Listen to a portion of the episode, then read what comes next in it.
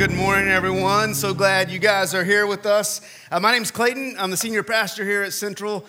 I'm so pumped that you're here today as we continue our study through the disciples of Jesus. And if you'd like to follow along, we always have our notes available to you online. So just pull out your phone, go to the camera app, and just point your camera at that QR code that's right behind me, and it'll take you to the notes where you can save them, you can export them as a PDF, you can email them to yourself. And here's the other thing, you can cheat and find all the fill in the blanks, okay? It's right there for you. So maybe you want to do that today. Well, this week we have VBS, like we talked about a lot. Man, I'm pumped about that. I'm excited about everything that God's gonna be doing. And we've been praying this place up, and we're ready to be a part of God's movement here in the lives of our kids. And it's a big week, and I'm excited about that. Next week is going to be crazy. Around here during the second service, the kids are going to be performing, and they're taking over the entire service. It's going to be awesome. So invite your family, invite your friends, and I can't wait to hear about all the ways that God is going to be moving in the hearts and the minds and the lives of our kids and our adults as well. You know, every week during the year, there's always something, seems like something big is going on. And sometimes in life, you got some weeks that are bigger than others. And when I was growing up, I went to a high school called Permian High School in Odessa, Texas. And it's where the book Friday Night Lights, the movie Friday Night Lights, came from. And it was about my high school. Not when I was there. It was way before my time. But man, when I was growing up, we always had this big rivalry week. And it was always when we were playing the other school in town, which was Odessa High School. And so every time that week came up, man, it was a big week, and we just wanted to demolish them in football. And we were excited about what was going to happen. And you know, when I was younger, and like in the 80s, and Permian was just incredible, and that's when the book was written about their triumphs, the state tournament, and I remember my parents took us to the game, and I was little, and when Permian scored a touchdown, like, what do you do when your team scores a touchdown? You jump up and do this, right? And my dad was holding me, and so when he did that, he just chunked me, and I went like 3 rows down at the stadium in Dallas, and just landed on all the seats, and you know, it was, I don't know. Counseling, I'm okay after a long bout of counseling, and my dad's probably watching right now. Sorry, Dad. Happy Father's Day. But that's what I remember about that game. But when I moved to Texas A and M, I went to college at A and M, and when I was at A and M, the rivalry was the University of Texas. We hate them so much that in our school song, we talk about how bad they are. Okay, that's what it's like. But here in Oklahoma, it's always OU. And Oklahoma State, right? And I can see some of you in this room, some of you got your OU stuff on. It's always every week. And sometimes we got people got our OSU stuff on. And so I just don't like to pick sides. I'm just going to root for everybody around here. I'm just going to play it safe in this congregation. But we always gravitate towards a rivalry. Well, this week, we're going to be talking about a disciple who was caught up in the middle of rivalry. And he met Jesus in the middle of his situation. And so we're going to be in John chapter 1 today. So if you want to turn there, you can. But last week we talked about the 5th disciple named Philip. And so we had the first 4 disciples. They're in this one group together. They're the main ones, the ones we know the most about. These guys right here, the prominent ones. And now we're in week 2, or group number 2. And we're in the 6th disciple. So we've done the first 4. Last week we talked about Philip. And this week we're going to move on to another disciple. But while Philip was searching for the Messiah, Jesus, found him. And then Philip went and found one of his friends. And he's the 6th disciple that we're going to talk about today. And his name is Nathanael. Nathanael. A lot of you guys might know him by his other name, which is Bartholomew. Well, in the Synoptic Gospels, Matthew, Mark, Luke, and the book of Acts, we hear his name called Bartholomew. But you got to understand, this is really a surname or a last name of this man. And so his name, his last name is kind of made up of two different words. One is Bar, which means son of, and the other part is Tolmai, which is just a guy's name. And so Bartholomew or Bartolmai really means son of Tolmai. So this guy, this disciple, the sixth disciple, his real name is Nathanael Bartholomew, which means Nathanael, son of Tolmai. So in John chapter 1, we continue this story that we talked about last week where Philip met Jesus. And here's what it says, starting in verse 43. It says, the next day, Jesus decided to go to Galilee. He found Philip and said to him, follow me. Now, Philip was from Bethsaida, the city of Andrew and Peter. And Philip found Nathanael and said to him, we have found him of whom Moses in the law and also the prophets wrote, Jesus of Nazareth, the son of Joseph. And Nathanael said to him, can anything good come out of Nazareth? And Philip said to him, come and see. Jesus saw Nathanael coming toward him, and he said of him, behold, an Israelite indeed, in whom there is no deceit. And Nathanael said to him, how do you know me? And Jesus answered him, before Philip called you, when you were under the fig tree, I saw you. Nathanael answered him. He said, Rabbi, you are the Son of God. You are the King of Israel. And Jesus answered him, because I said to you, I saw you under the fig tree. Do you believe? I'm telling you, you will see greater things than these. And he said to him, truly, truly, I say to you, you will see heaven opened and the angels of God ascending and descending on the Son of Man. Now, I don't know what your interactions are like with Jesus. And if you're a believer in Christ this morning, I don't know what your first interaction with Jesus was like, but we get the privilege of knowing and seeing what Nathanael's first interactions are like with Jesus. I think it's important for us to sit on this morning, because within Nathanael's life and in his interaction with Jesus, I think there's some great truths for us. And we can really kind of know ourselves better when we look at Nathanael. So let's look at what happens. So Philip is found by Jesus, and he's changed. And he was so profoundly changed that he wanted to tell somebody else. You know, if Philip had a phone back then, I think, you know, he probably would have taken his phone out and taken some selfies with Jesus. Like, boom, get in here with me, Jesus. I gotta share this with the world. I want everybody to know what just happened. We're kind of the same way. When something amazing happens in our lives, I don't care if you're young or old, we want other people to know about it. And so we use social media today to do that. So probably, you know, Philip probably would have used social media back in the day because he wanted people to see and to know what just happened. So his form of social media was to go and find someone. And he went and found probably his best friend or a good friend of his, which was Nathanael. It's really interesting to look at these disciples because the first six disciples are grouped together. You've got a set of brothers, another set of brothers, and then a set of friends. And Jesus calls all six of them to come and to follow him. John chapter 1, verse 45, we read where it says, Philip found Nathanael and said to him, we have found him of whom Moses in the law and also the prophets wrote, Jesus of Nazareth, the son of Joseph. What Philip is really saying, he's saying, hey, buddy, okay, I know we've been waiting for a long time. We've been searching and studying and preparing for the Messiah. Well, guess what? We have found him. And you know what? He comes from that podunk town, Nazareth, you know, that place that no one wants to go to. Can you believe it? From Nazareth. And it says in verse 46 that Nathanael said to him, can anything good come out of Nazareth? I think here we see this prejudice that Nathanael had, this first century rivalry that Nathanael had with the town that he's from, also with the town that Jesus is from. Because we find in John chapter 21 that the Bible says that Nathanael is from Cana in Galilee. And we know that Jesus is from Nazareth, which is also in Galilee. So let's do some geography here. So if you turn to the back of your Bible, you probably some maps and stuff like that where you can see the ministry of Jesus in that area during the first century. Well, think of it this way. So you have the Sea of Galilee, which is on the east. So from your point of view, he's on the east.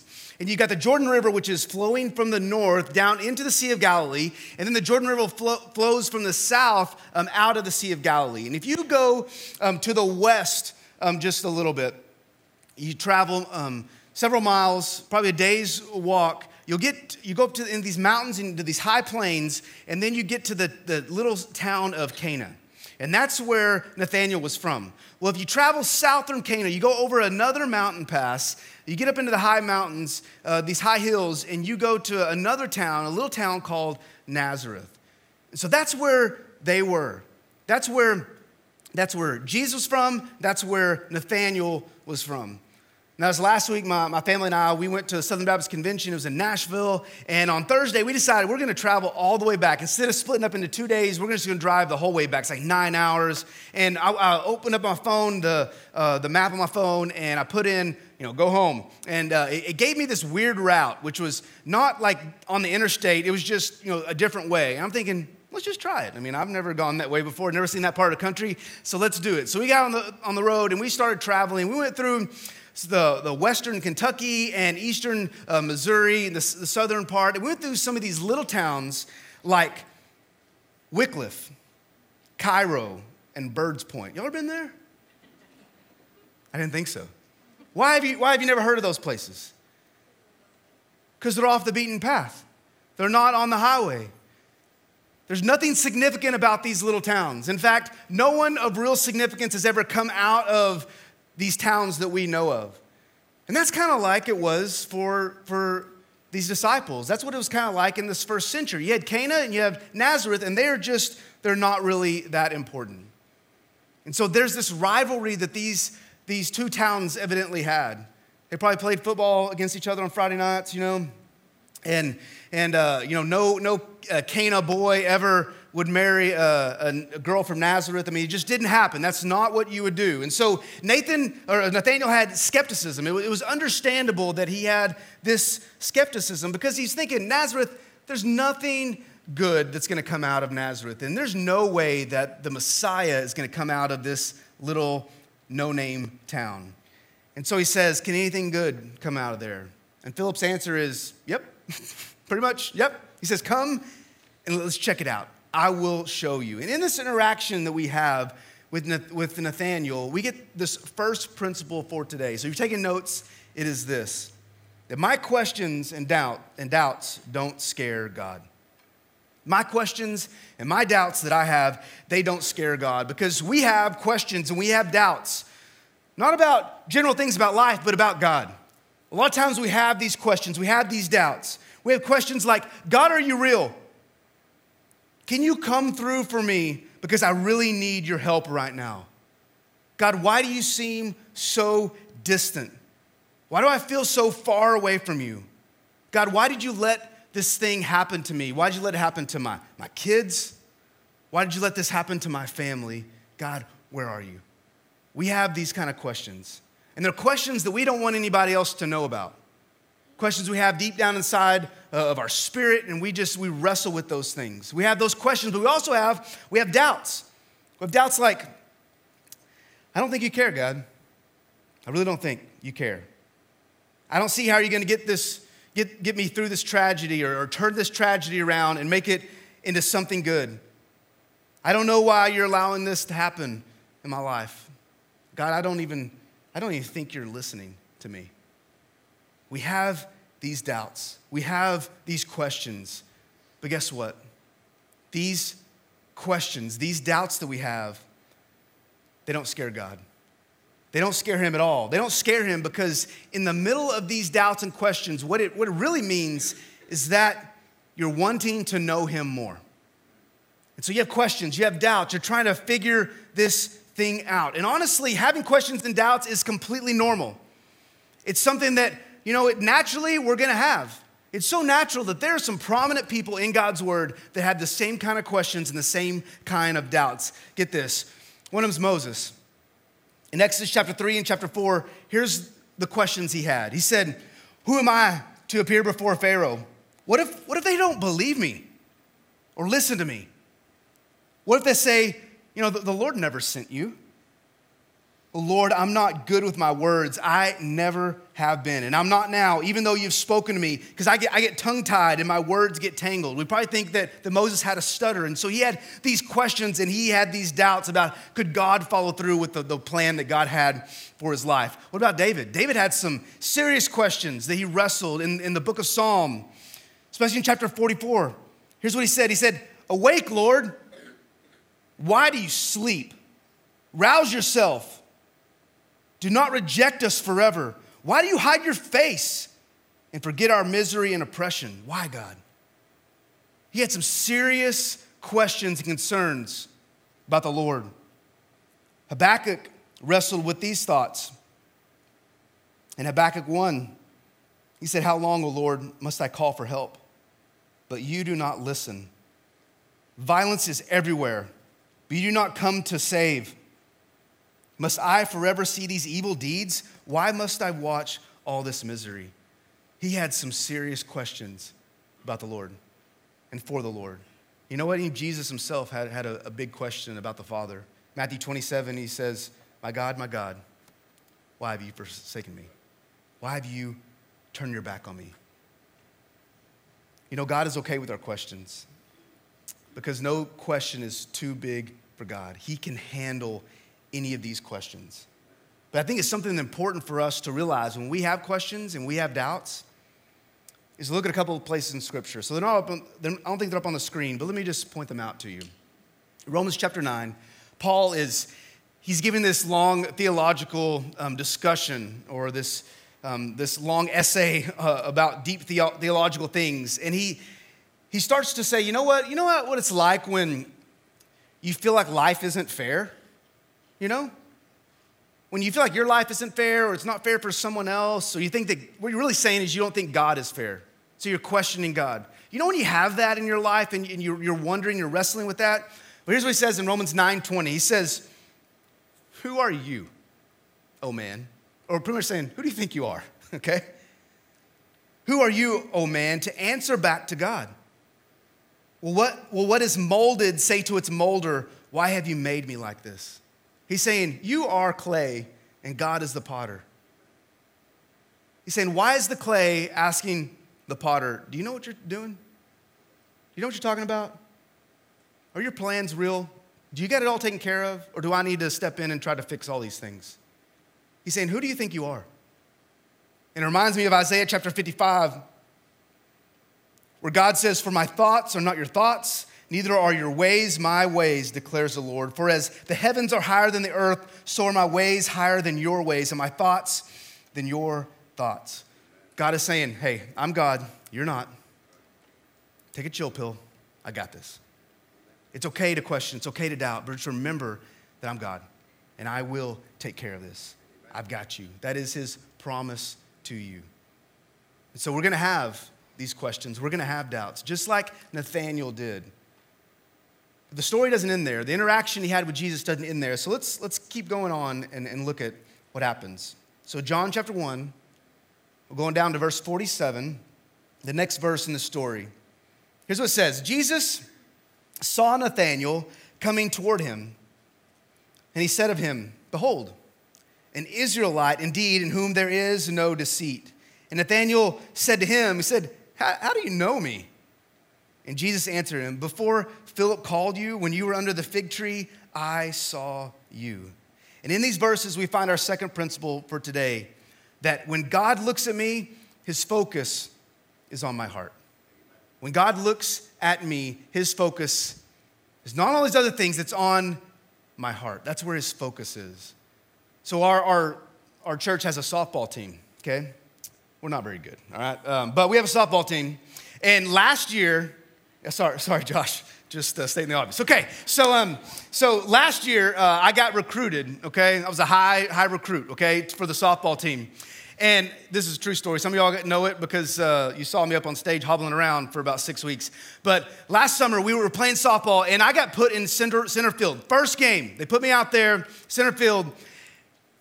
And this big guy gets up to bat on this other team, and he just cranks one, right? He just hits it. And it was in between center field and right field, and it was just far enough away where I was going to have to sprint towards it, but it was close enough to where I, in my in my mind, I'm like, I can get this. I can do this. And so I just start running. I'm taking off. And I'm almost to the ball, and all of a sudden, my leg just seizes up, and I just pulled my hamstring so bad, guys. I mean, just like, ugh. And I was just hobbling around, and I tried to play it off like it was not that big of a deal. I was like, sub, you know? And I'll go to the bench, but I was dying. I was hurting so bad. And guess what? This was not just the first inning. This was the very first pitch of the season, okay? The very first pitch. I lasted for one pitch, okay? And I was out for the rest of the season. And we got some good players on our team. We got some guys that they're just giants. And so when they get up to bat, man, they get to bat. I mean, everybody's backing up, you know. These outfielders getting back and they're getting ready. When I get up to the plate, man, you can just kind of see them start inching forward, you know? They're like, all right, easy out, guys. All right. So they're getting close. I mean, I'm just not very good at softball, but I think we have some games tonight. And so I don't know where they're gonna hide me tonight, okay? But they're gonna maybe probably on the bench, okay? That's where they're gonna hide me. But thank goodness God doesn't look at all of that stuff about us. We're all different. We all have our highs, we all have our lows, we all have our talents, and we all have our deficiencies. And Nathanael had those as well.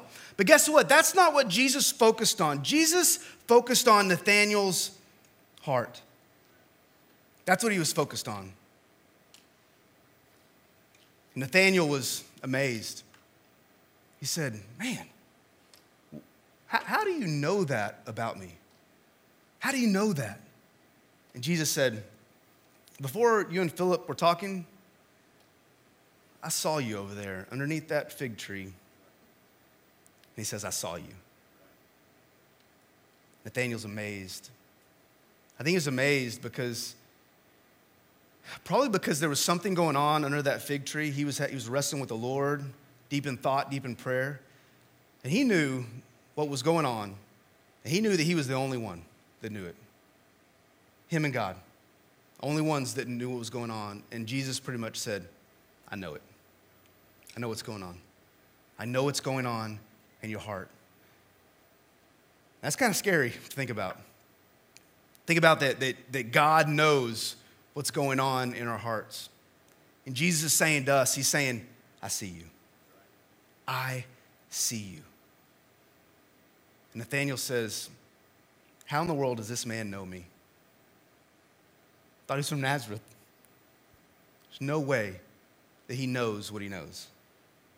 But Psalm 139 says, where shall I go from your spirit? Where shall I flee from your presence? If I ascend to heaven, you are there. If I make my bed in Sheol, you are there. If I take the wings of the morning and I dwell in the uttermost parts of the sea, even there your hand shall lead me and your right hand shall hold me. For us, we might ask this question, how does this man know us? And what Jesus is saying here, he's saying, because I'm God. The reason I know you is because I'm God, and I can see in your heart. Jesus can see in our heart, and that kind of scares me this morning. It scares me to think that he can see all my faults, that he can see all of our sin. He can see our pride. He can see our lust. He can see our selfishness and our shame and our immaturity. He can see all of our envy. He can see all those things that we don't want anybody to know about. In fact, for the majority of us, we're the only ones that know about it. And God is saying, I see you. I see inside of your heart. Now, the real issue this morning is not necessarily what's inside our heart, but how does Jesus respond to what's inside our heart, okay? That's really what I want to know about. I want to know, how does Jesus respond with all of this junk that's going on? Well, look what happens. He could have said, well, Nathanael, I know you. You're that guy that thought nothing good could come out of Nazareth. How dare you? Who do you think you are? You don't want to know what comes out of Nazareth? I do, the Son of Man, God himself. Now, don't you feel just a little bit silly? He could have said that. He could have called him on the carpet. That could have been his response, but that is not Jesus' response to Nathanael. Instead, he says, I see you. I see you, and I'm still calling you. He saw just another part of Nathanael's heart. Not all the bad stuff, not all the junk. He saw something else. And I think that's something really important for us this morning. For those of us who are struggling with what's going on inside of us and our wrestling with the Lord, our wrestling with our sin, we need to understand something. It's found in 1 Corinthians chapter 6, starting verse 9. Here's what it says. And this is not a good passage at the beginning. Here's what it says. Do you not know that the unrighteous will not inherit the kingdom of God? Do not be deceived. Neither the sexually immoral, nor idolaters, nor adulterers, nor men who practice homosexuality, nor thieves, nor the greedy, nor drunkards, nor revilers, nor swindlers will inherit the kingdom of God. Ouch, right? We can probably find ourselves in that list somewhere. The Bible says you don't get to inherit the kingdom of God. You don't get to be a part. Those kind of people don't get to be a part of what God's doing. You don't get into heaven with that being the stamp of who you are. But there's a big but. In verse 11, he says this, and such were some of you. Such were some of you. But you were washed. You were sanctified. You were justified in the name of the Lord Jesus Christ and by the Spirit of our God. What it's saying is that with all of our faults, with all of our sins, with all of our doubts, with all of our questions, you know what God looks at? He doesn't look at all that stuff. That is in your past. He's saying if you're a believer in Christ, you know what God looks at? He looks at your washed heart. That's what he's looking at. It's been washed by the blood of Jesus. And he's saying you can still be a disciple. Why? Because something great did come out of Nazareth, the Son of God. Jesus himself, he came out of Nazareth and he met Nathanael. And he said, come and follow me. And we should respond to this in some way. And our response needs to be just like Nathanael's. So let's look at what happened. Verse 49, here's how this kind of finishes up. Here's his response. Nathanael answered him and said, Rabbi, you are the Son of God. You are the King of Israel. And Jesus answered him and said, because I said to you, I saw you under the fig tree, do you believe?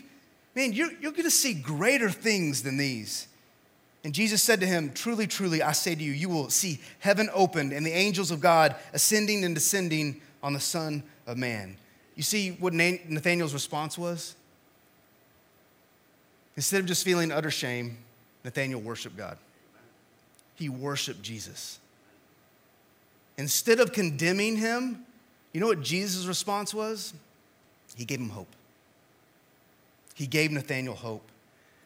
And to finish up today, I think there is a great message for all of us.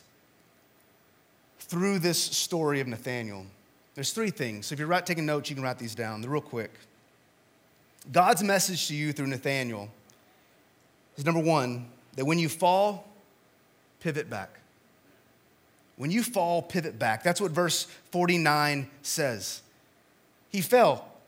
He had a wrong initial response to Jesus, to meeting Jesus. He says, can anything good come out of Nazareth? That was his fall. That's where he fell short. And in our lives, we do that all the time. We fall short of what God has for us. We sin. We know what's inside of our hearts, and it's ugly, and we don't like it, and we fall. But when we encounter Jesus, our response should be to turn back, to pivot. And we see this in verse 49. He worshiped Jesus. He said, Rabbi, you are the Son of God. You are the King of Israel. You know what we need to remember Nathanael for more than anything? Not his saying, can anything good come out of Nazareth? You know what we need to remember him for is verse 49. Because he was probably the very first one to say, you're the Son of God. Very first disciple. You're the Son of God. You are the King of Israel. That was his big pivot. So when we mess up, when we fall, we need to pivot and turn back to God. That's what we see in Nathanael. We also see this, that when you doubt, remember his promises. Verse 50, here's Jesus' promise. He said, you know what? You're going to see greater things than that. That was nothing. Me saying that I know you, that I see you under the fig tree, that's child's play. I've got bigger and better things for your life. And when we doubt and we say, God, where are you? How can you do this? I don't understand. I don't know why this is happening in my life. You know, I thought you were going to fix this. I thought you were going to take care of me. Man, I'm just having a lot of doubt. And I'm to the point where I'm about to take over. I'm going to try to do this on my own. I'm going to try to take care of my family on my own. I'm going to try to walk this life of faith on my own because, man, I just feel like you're not coming through like you said you're going to come through. When we have doubts, the Bible's saying that we need to remember God's promises, and Jesus is saying, you haven't seen anything yet. In your life, I've got a lot more to show you. Trust me. Trust me. And finally, God's message to us through Nathanael is that when you are discouraged, listen to Jesus' words. Verse 51, he ends and says, "Truly, truly, I say to you, you will see heaven opened and the angels of God ascending and descending on the Son of Man." You're like, what in the world is that? Well, that's... He's quoting an Old Testament scripture that's just describing God. And he's saying, you know what Jesus is saying? He's saying, I am God, okay? He's saying, I can handle this. And so when you are discouraged, when you have questions, when you're questioning your faith, when you're questioning, is God gonna show up in your life? God is saying, Jesus is saying, I got this. I can handle this. When we look at Nathanael, maybe a good way to remember him is calling him Nathanael the Known. It's a good way to remember Nathanael. He was a disciple that from right off the bat, God knew him. Not just about him or the great things he had done, but he knew his heart. He saw something different about him. If you're a believer in Christ this morning, then you need to remember what 1 Corinthians chapter 6 said. That you're washed. That when Jesus looks at you, he sees a washed heart. But you know what? There's probably some people in this room, might be some people watching online, that I can say this, that God knows you. He knows you, but you don't know him. There has to be a relationship. Within that relationship, that is where salvation happens. God knows you. He created you. He knows you intimately. But the question is, do you know him? Have you put your faith and trust in Jesus? I'm telling you, it's the biggest and best decision you can ever make. As we walk through and look at all these disciples, every one of these guys, they put their hope and their faith and they put their trust in Jesus, and it changed their lives forever. And not only that, but they went and they changed the world. And God used them in a special way.